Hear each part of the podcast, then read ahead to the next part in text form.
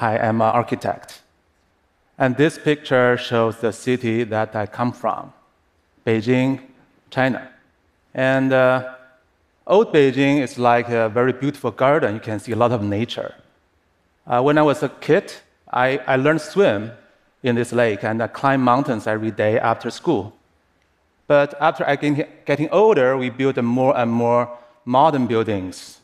And they all look the same. They all look like uh, matchboxes. Why modern buildings and uh, cities are full of these uh, uh, boxy shapes? In this photo, you actually see two cities. One on the left is New York, and then one on the, on the right is Tianjin, a Chinese city that's being constructed. And they have a very similar skylines. Maybe they also follow the same principle. You know, competing for density, competing for more space, competing for efficiency. Therefore, modern architecture, they become a symbol of capital and power. Chinese cities are building a lot. They also, you know, not only competing for this uh, space and the height, they're also learning a lot from uh, North American urban uh, strategies. Also, repeat a lot from city to city. So here we call 1,000 city with one face. So as an architect in China, I have to ask myself, what can I do about it? One day I was walking on the street I saw you know, people selling fish, and they put the fish in this cubic fish tank. So I, I was asking the same question why a cubic space for fish? Do they like cubic space? Obviously not.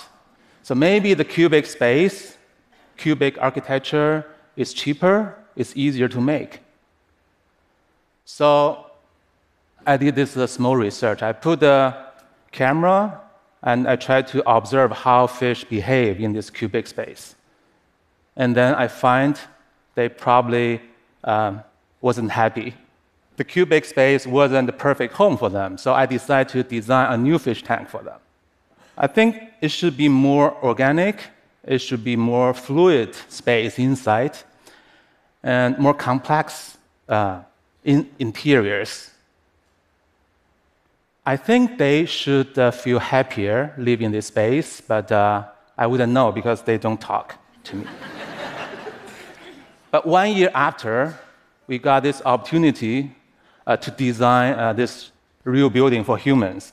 This is actually a pair of towers that we built in Mississauga, a, a city outside Toronto. Um, and people call this the Marilyn Monroe Towers because of its curvature. Uh, the idea was to build a tower, high rise, residential tower, but uh, not a box. It's more inspired by nature with the sunshine and wind dynamics. After we finished designing the first tower, and they told us, you know, uh, you don't have to design the second one, we just uh, repeat the same design, and we pay you twice. Uh, but I said, you cannot have a two Marilyn Monroe standing there. Uh, and nature never repeats itself. So uh, now we're having two buildings that uh, you know, they can dance together. So I have, I have this question for myself. Um, you know, why in the modern city we often think architecture uh, is a machine, is a box? So here I want to see how people look at the nature in the past. By looking into this Chinese traditional painting, I find that they often mixed the nature and the artificial, man made, uh, in the very dramatic way, so they create this uh, emotional scenery. So, in the modern city, my question is Is there a way that we don't separating buildings and nature, but combine them? So this is another project that we built in China. It's a quite large uh, residential complex, and it's located in a very beautiful nature setting. To be honest, the first time when I visited the site, it was too beautiful, and uh, you know, I, I almost decided to reject the project because you know, it's, a, it's you feel criminal, you know, to, to do anything there. Um, I don't want to become criminals. but my second thought was if I didn't do it, they would just put you know, standard urban towers there anyway, and uh, that would be pity. So I decided I had to give a try. So the way we, we did that was uh, we took the contour lines from the existing mountains, and we took those lines and translated into a building. So those towers actually taking the shapes and geometries from the nature. So each building has a different shape, a different size, different uh, height, and they become the extension uh, of, the, of the nature they, they situated. And, you know, people think we, we use computers sometimes to design this kind of architecture, but I actually use a lot of a hand sketch because I like the, the randomness in the hand sketch. And they can carry sort of uh, emotions that cannot be made by computers. Architecture and human and nature can coexist together and having good relationship in this photo. Or actually, this guy in the photo is one of the architects on our team. I think he's been you know, enjoying the, the beautiful nature, scenery, and, uh, and feeling relief that he's not a part of criminals in the end. Um, back to the city in Beijing, we were asked to design these uh, urban towers. And I made this model. It's an architecture model, look like a mini mountain and the mini valleys. I put this model on my table and I water it every day. And years later, we complete this uh, building. And you can see how this, uh, uh, my hand sketch being translated into real building and they, they look quite similar. Um, it looked like a black mountain. And this is how this uh, building situated in the city. It's on the edge of this uh, beautiful park. And it's different, very different from the surrounding buildings because other buildings, they're trying to build a wall around the nature. But what we're trying to do here is to make the building itself as a part of nature so we can extend the nature from the park into the city. So that was the, the idea. A Chinese critic, art critic, he drew this painting. He put our building in this painting. Can you see this black tiny, uh, tiny mountain? that's, that's, that look very fit into this uh, painting.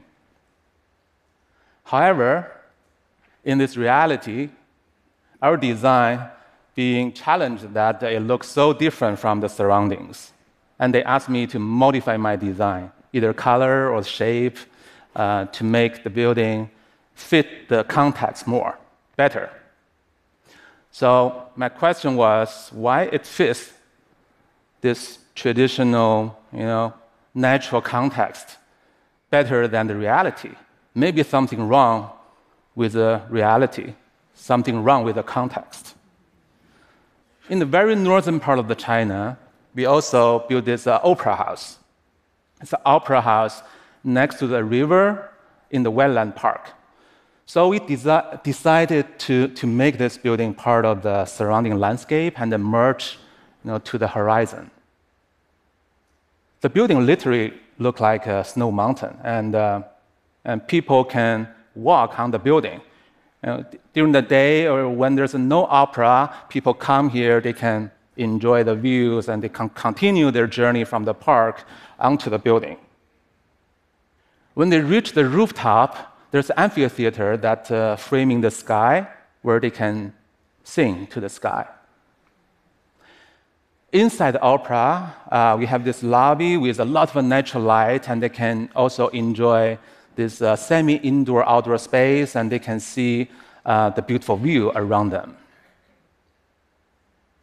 I've been building several mountains, and here I'm trying to show you one building I think it looks like a, a cloud. It's the Lucas Museum of Narrative Arts that's being constructed in the city of Los Angeles.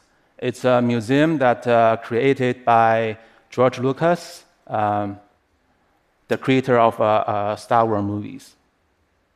Why, why building look like a cloud? Because I think I imagine the cloud is uh, mysterious. It's, it's a nature.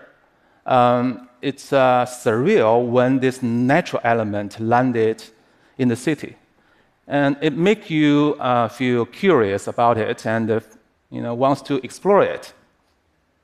So that's how building landed on Earth by lifting this museum, making it uh, you know, floating above the ground. We can free up a lot of uh, landscape and space underneath the building. And then we can, same time, create uh, this roof garden above the building where you can visit and, uh, and enjoy the view. This museum will be completed in year 2022, and you're all invited when this uh, uh, completed. So after building all these uh, you know, mountains and clouds, now we're building these volcanoes. Back in China, this is actually a huge sports park with uh, four stadiums in it, with one stadium, football stadium, uh, and 40,000 seats in there. So it's a very large uh, project. And you see from this photo, you know, you can hardly tell where the building was a, a landscape. So the building become a landscape, even become a land art where people can walk around the building, they can climb this building uh, as, a, as they're wandering in this uh, volcano park. And this rendering shows one of the space in those uh, volcanoes. This is actually uh, a swimming pool uh, with natural light coming from above. So, what we're trying to create actually is an environment that blurs the boundary in between architecture and nature. So, architecture is no longer a functional machine for living. It also reflects the nature around us. It also reflects our soul and the spirit. So, as architect, I don't think you know, in the future we should repeat those soulless matchboxes anymore. I think what I'm looking for the opportunity is uh, to create a future with a harmony in between human and nature. Thank you very much. Thank you.